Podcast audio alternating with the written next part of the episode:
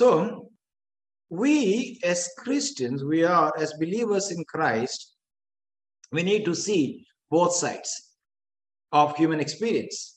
We are not like the men of the world, men and women of the world, where they can see only one dim reality when there is dimness. When there is bright realities, they can't see only brightness. It's I was thinking when I was preparing this sermon, I was thinking of a watch battery, a small, flat, almost flat batch uh, watch battery, or a battery that we use in the microphones here. And it is so flat, and on one side it is marked positive, on the other side it's marked negative. No, so when we come to that, that is where I we left off in the preaching of the word last Sunday. It was when we have to realize that when we realize what happens that's another that's what i would like to focus on today.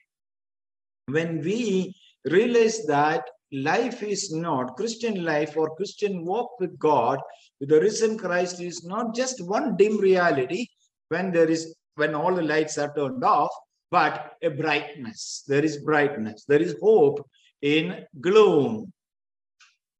That's what we now here we have the passage that we read today morning. It's a passage that brims with hope and enthusiasm. Hope is a mental attitude, isn't it? Enthusiasm, or you can say hope is a emotional fact, the thing that you're hoping for better things. But if that hope gives us enthusiasm, you know, confidence, that's another thing as well. So hope that instills enthusiasm. That's what we see here in this book. I'll be explaining that in a minute. Uh, wait a minute.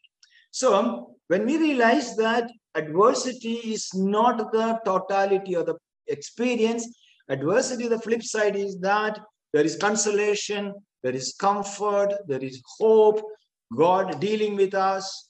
When we realize that, only when we come to Christ, we can know that. If we are not living in Christ, if we are not walking with the risen Christ, this doesn't make any sense to us. So when we realize that last week we saw that, when we realize that it gives us immense hope and enthusiasm.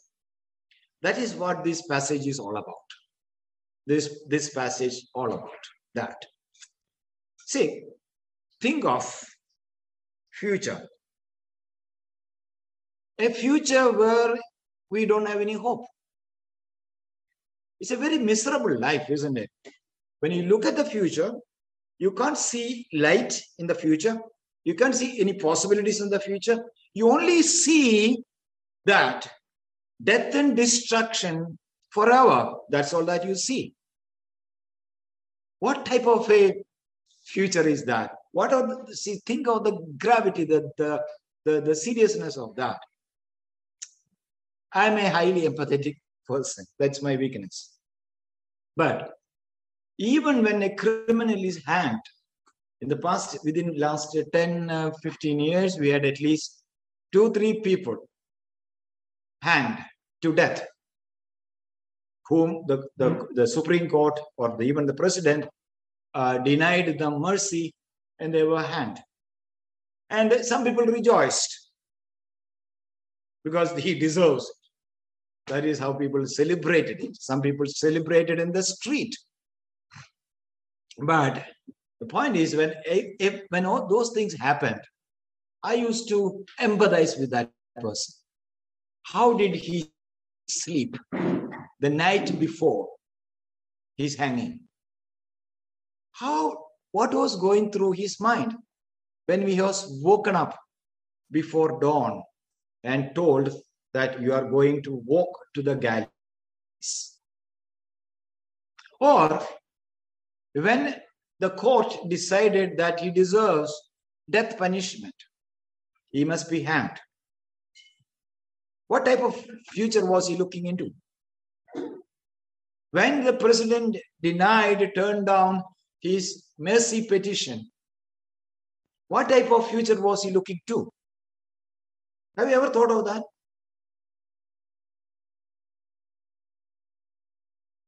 Just take a moment. And think about that. But many people, though they don't have a death warrant hanging over their head, they live in a similar manner. That's the reality. They are gloomy, they're dispirited because they they behave, they walk around as if they are they have no hope in it.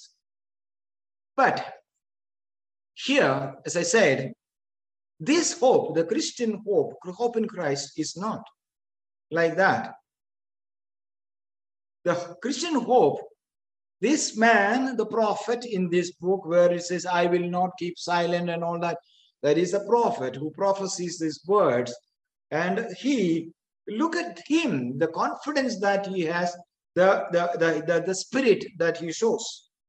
First of all, he's very determined. If you have read that passage one more once at least, I'm sorry I did not send this passage beforehand, but we had it now read to us. And go through that. He is determined because he can see a future of hope, possibilities. He is hopeful. He is bold. In verse six, first verse, Isaiah chapter 62, verse 1, the first verse says, For Zion's sake, I will not keep silent. And for Jerusalem's sake, I will not be quiet until her righteousness goes forth as brightness. Now, the, the, the prophet says, I will not be silent and I will not be quiet. These two words actually indicate the some the prophet's determination to keep praying. I will not be quiet, but I will keep praying. In this context, that's what, what it says. I will not be silent, but I will I will com- continue to plead to God. I will not be quiet, he says in that verse, because I will be actively, I'll be proactive with that hope in my God, because future is going to be bright. It holds great promises for me. I will not be quiet. I'll not be sitting quietly, passively. And his determination is evident in that word, a particular word. It says, until. Let me read it again. It says, I will not keep quiet for Jerusalem's sake. I will not be quiet until her righteousness goes forth as brightness. Until now, presently, she is going through gloom and destruction and distress. But I know, I know by faith that that is going to be a day of brightness and brimming with hope. Until that day happens, I will not keep quiet. I'll keep praying. I will be confident. I'll be I'll continue to work towards that. Or that work is simply expecting it. And that's a determination to continue to pray in hopelessness. For what? It is not simply a praying for of a change of the situation. It's a prayer, it's a hope, prayer with hope that it's already going to happen. It's an assurance. There's an assurance. And moreover, if you step back one or two verses back to the chapter 61, with the 62 is a continuation of that. He is ready for celebration. You know, he's not only determined, that determination, he says, he's, he's also ready. Verses 61, verses 10 to 11, chapter 61, 10 to 11. I will greatly rejoice in the Lord. That is where it all starts. My soul shall exult in my God, for he has clothed me with the garments of salvation. That is, salvation is the deliverance that God is going to do. My soul exults, and I am already dressed up with that salvation that God is going to. He has covered me with the robe of righteousness. You can imagine, imagine a man, a person dressed up for that day, a day of salvation, a day of God's righteousness shining upon his people. As a bridegroom decks himself like a priest with a beautiful headdress, and as a bride adorns herself with her jewels, for as the earth brings forth its sprouts, and as a garden causes what is shown to, to, to sprout up, so the Lord God will cause righteousness and praise to sprout up before all the nations. Imagine the whole imagination. What a beautiful poem it is. He says, Here I am dressed up. Now, he, he see, sometimes I use more than one illustration, though uh, scientifically it is wrong. You see, use only one illustration. But why do you use more than one illustration in a particular point? Someone, because your heart is full, or you feel that no, I haven't expressed myself fully, so you or my people haven't uh, fully understood what I said. So use another illustration, though it is not scientifically right. It's not good, uh, good practice in public speaking. But here the, the prophet keep on going, saying he describes that himself who is full of hope bringing, brimming with that possibilities, hope. He says, I am like a bridegroom fully decked, dressed up with expectation, hopefully, a hopeful expectation. Moreover, though he's a male, he says, I am like a bride, bride who is put on all her jewels, jewelries and ready for that great day. And I'm like a priest. And then he says, no, that is not enough to express my, that is not sufficiently express my joy and my preparedness. So he goes on to say, like the earth brings forth its sprouts, and as a garden causes what is sown into sprout up, so the Lord will cause righteousness. You know, now, I don't know how many of you who live in the uh, concrete jungles have an experience of planting seeds in the ground. I had, and I love it. And every time a sprout comes, as uh, something comes up, I rejoice. So you put a seed in the soil which is dry, you water it, and day one nothing happens, day two nothing happens. Maybe day three, depending on the type of seed that you have sown and the condition of the, the climate, uh, climatic conditions, then you see a small crack in the ground, a small crack. And then the following day, you come and see the crack is widening, it's opening up. And then you see something, a green something comes out. You know, that's the excitement that we have. You know, first nothing has happened. So you're looking at it every day, you keep watching. And then you see this, then you see out of that comes a new plant, a new possibility. So that's excitement. So he says, No, I am dressed up. I am every day I'm watching. The Lord is going to do something. Now, the spirit may be very, may, it may be very, our spirits get dampened, isn't it? You know, for the last 24 months, we have been looking for the freedom to go out and um, not wearing the mask and uh, to see what the expression on the face of our friends are is very dis- dis- dis- discouraging.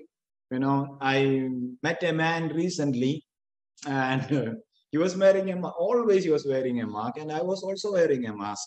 And one day I watched him eating in the restaurant. Then I realized that his face is not the face without mask is very different from the face with mask we haven't still invented a transparent mask so that we can see. And that boy has a beautiful mustache.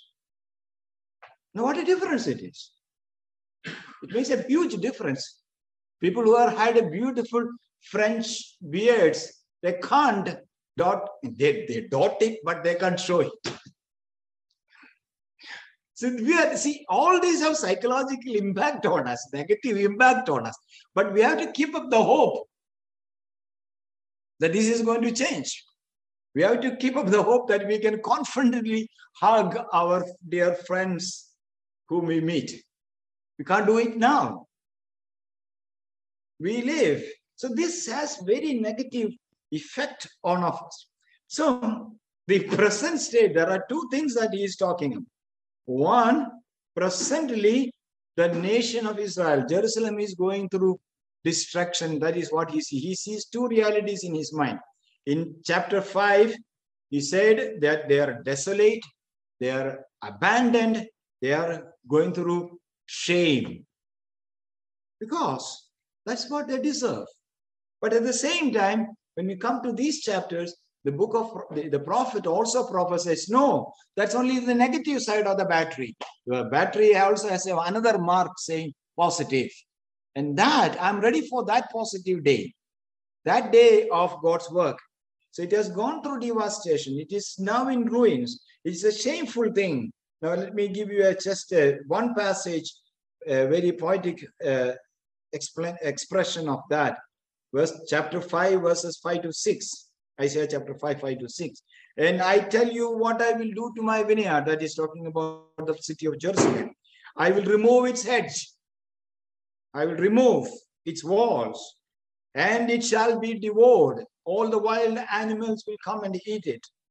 It will. I will break down its wall, and it will be trampled down. People will be playing gilly cricket there, and everything that has grown up, sprout, will go, and I will make it a waste it shall not be pruned or hoed, and briars, briars and thorns shall grow up. And I will also command the clouds that they no more rain upon it. Isaiah can see that destruction going to happen. But he is not looking at limited to that. He is also ready, determined, and dressed up for a new reality that God is going to do. What will happen in that day? What will happen when God acts on behalf of them? Changes happen. They said God will make them, uh, they, are, they live in shame. One day they will be living in shame, but God will change their shame to fame. The second verse in this chapter, Isaiah 62 2 you will go through a we are going through a time of shame but the day that i am dressed up for i am ready for. That day is a day when your shame will be changed to turned to fame. As children i remember those days when we had the parish festival in my little Orthodox village where I grew up, you know, we left night processions. There will be band and uh, there will be uh, dancers and there will be decked elephants and uh, all that will come in a big procession. And we all will be dressed up to greet the procession at our own uh, house doors. So people will be putting on their good, best clothes and uh, women will be wearing the jewelries and men will be and then we will have fireworks and to say how much money we can spend on fireworks we have uh, the lights that we light light in the sense the, the fireworks we light to brighten up and we have that hope of and far away we can see the light of the procession the lanterns of the procession we can hear the sound of the band sets and we can see the, the decked elephants, their uh, whatever they wear, they're shining in that through the darkness. And we are hopeful and we are expecting the procession to come. And when the procession comes to our doorsteps, we greet them with this. That is the that is what happens. Now, when this comes, whatever is shameful will turn to fame.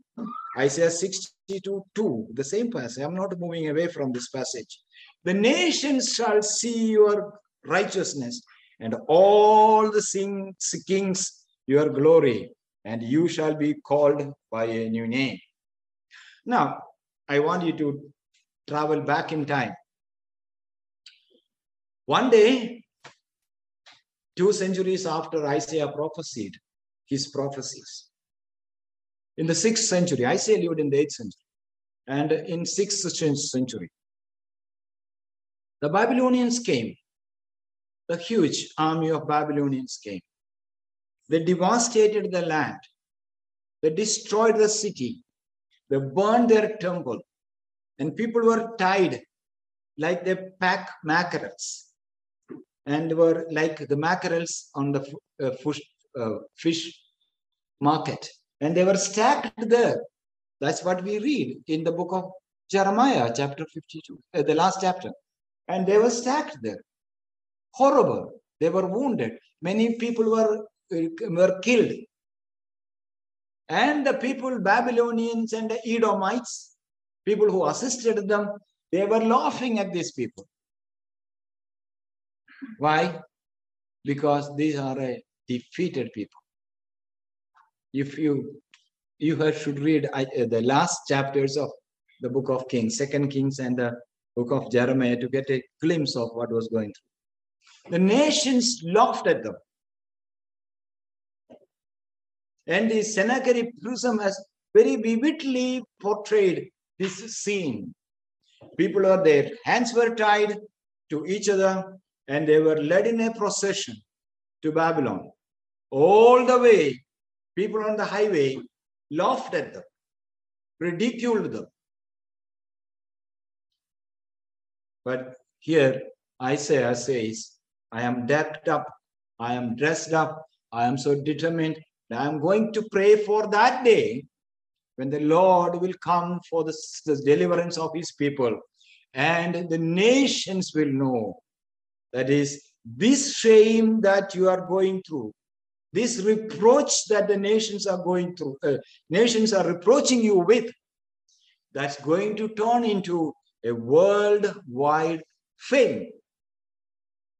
The shame will be changed into uh, shame to fame, and all the kings will see your glory, and you will be given a new name.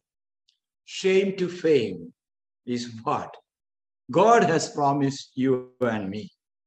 And this also has uh, three dimensions. What are they? There will, first of all, there will be righteousness. What does that mean? That though you are sinners and you are condemned before God, there's another reality, a flip of that reality, flip side of the reality is that you will be considered before God people who are righteous. That's the first dimension. And then verse 62 1 says, there is going to be salvation. That is, we, you will be secure.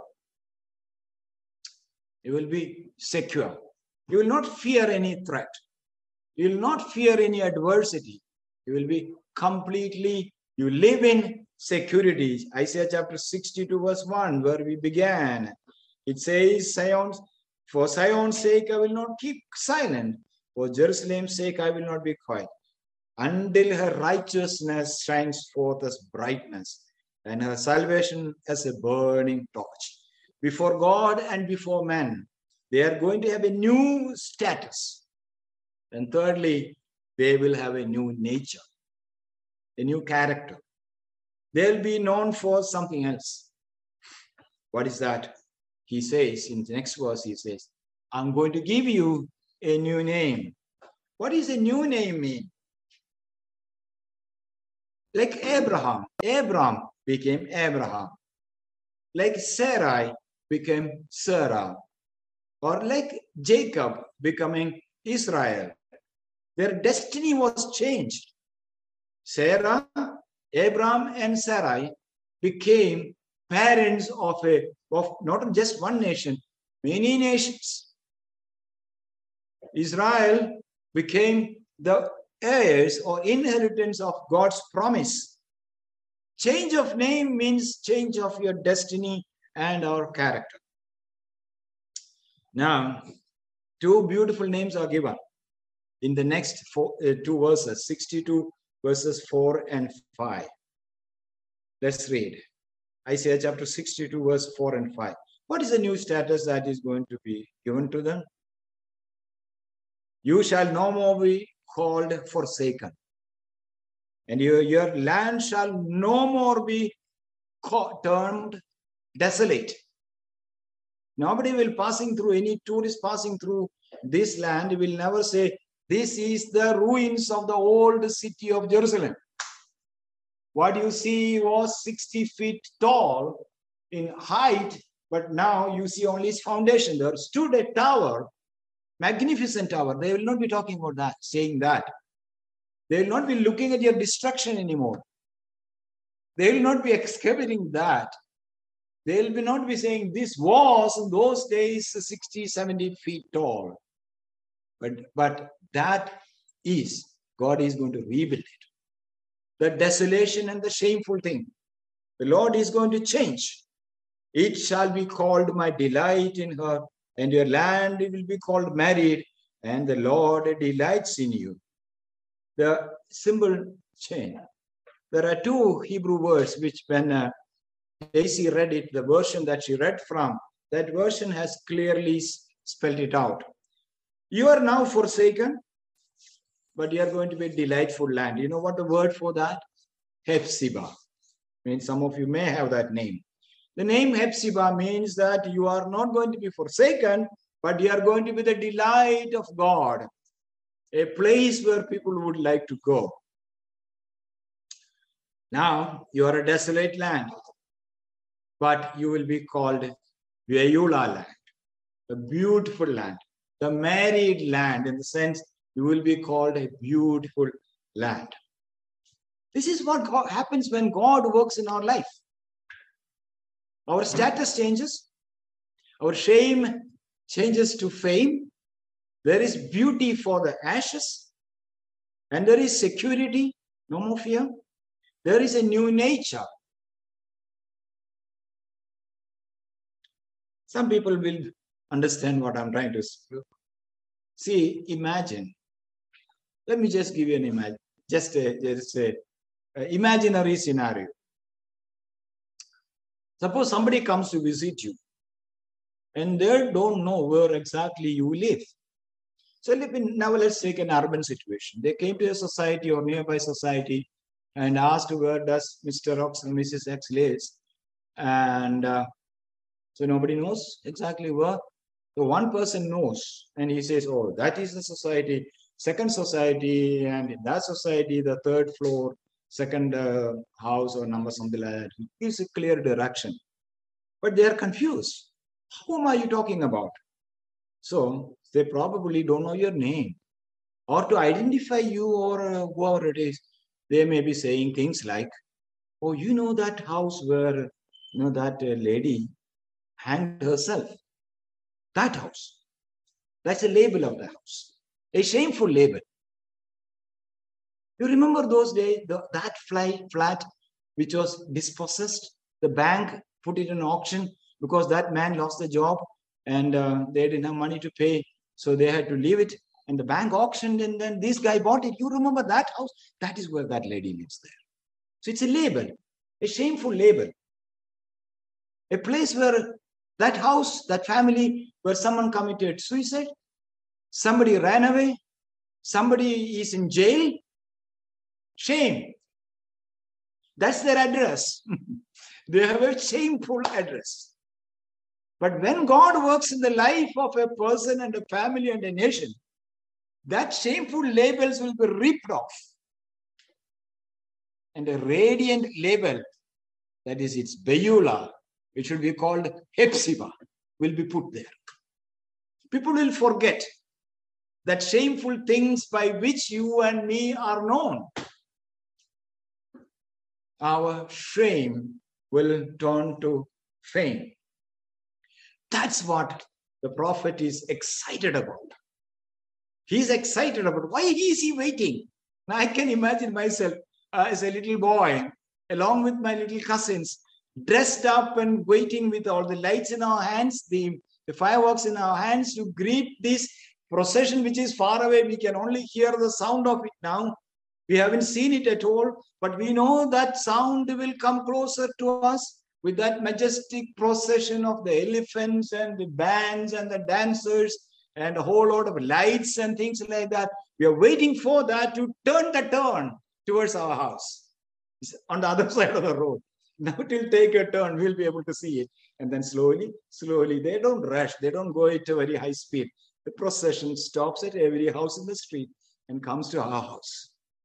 then we get a great, that's the enthusiasm that we live with.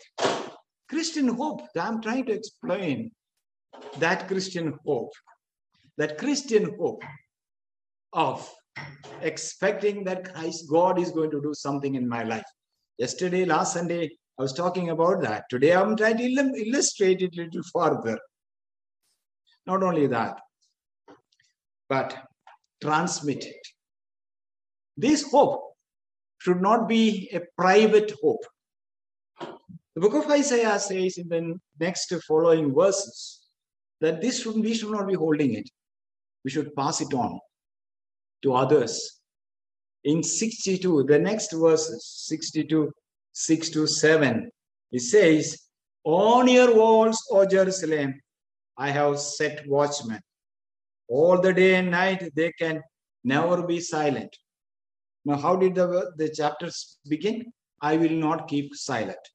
It's an individual, one person.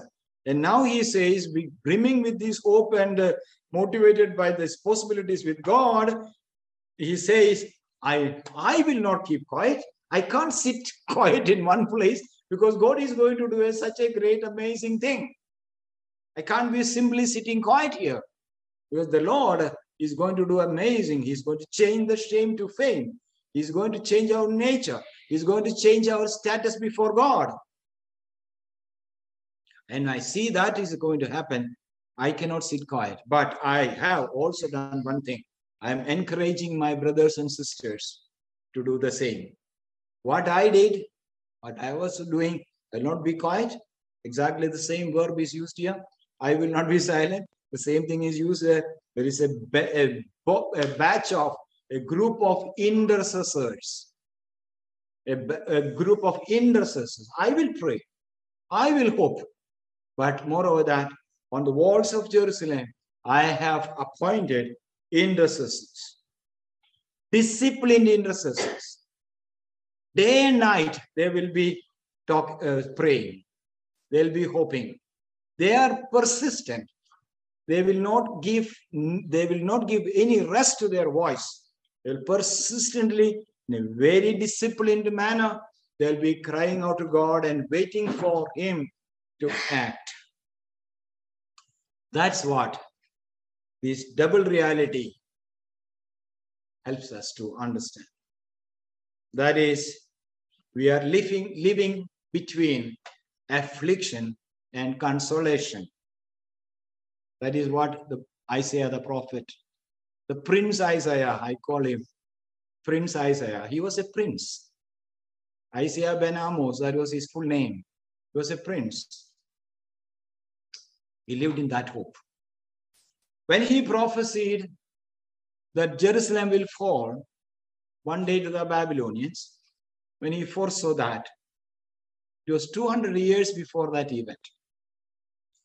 At the same time, when he prophesied that your sins will be, the just God will pull you down, he also prophesied the same just God will build you up one day. That is the essence of the 66 books of the Bible, 66 chapters of the book of Isaiah. He saw judgment, but he also saw restoration. He saw afflictions coming, but he also saw consolation on the way. Not very far. That's how we process our pains and our afflictions. That's how we we process our adversities, not as hopeless men and women, but people brimming with hope because our, the possibilities with our God is never exhausted with what little affliction, little pain, little sickness, little need that we are facing. That can never exhaust the power of our God. We have to believe that. Otherwise, we will be people who grow up in darkness, sink into the abyss of depression if you don't have that hope. We need that hope. That hope which makes us dressed up for that day, determined for that day, and holding, waiting for that excitement to happen. When our addresses will be changed, what we are known now among the people, we are a reproach among the nations, uh, Isaiah would say. But now you are going to have a reputation of people who have received God's mercy. The shameful labels will be ripped off and a new label will be pasted that glows even in darkness. That's what God is going to do with us. Are we ready to join that reality of God? Some of us, the distance from us to that reality may be different, but we have to, especially in these days of COVID. I feel so distressed sometimes, not depressed, distressed at the suffering that people go through.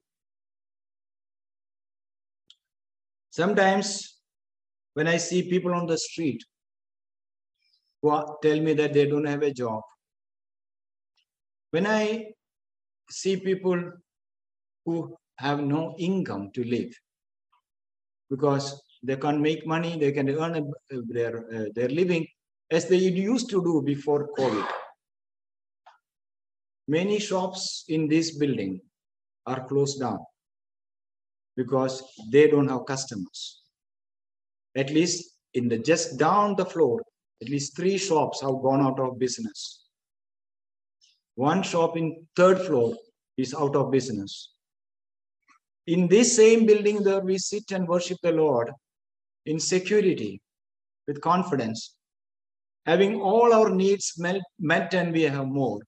There are many, many people within just 100 feet radius. I'm not talking about thousands of kilometers away, just 100 feet radius who go through distress. And God calls us to be watchmen, intercessors. For what? God, speed up that, expedite what you are going to do for your people. A bright post COVID world that's your job and my job. But for that, we have immense hope in God. This is not the end of the story, but God is going to turn the one more the, the leaf, the page, and on the other side of the page is a big, great story. We need to believe it. And believing that, we need to pray for this world. Praise be to God. That is the charge for us from the risen Lord this morning. And his name be glorified. Amen. Praise God. Shall we just spend a moment in silent prayer?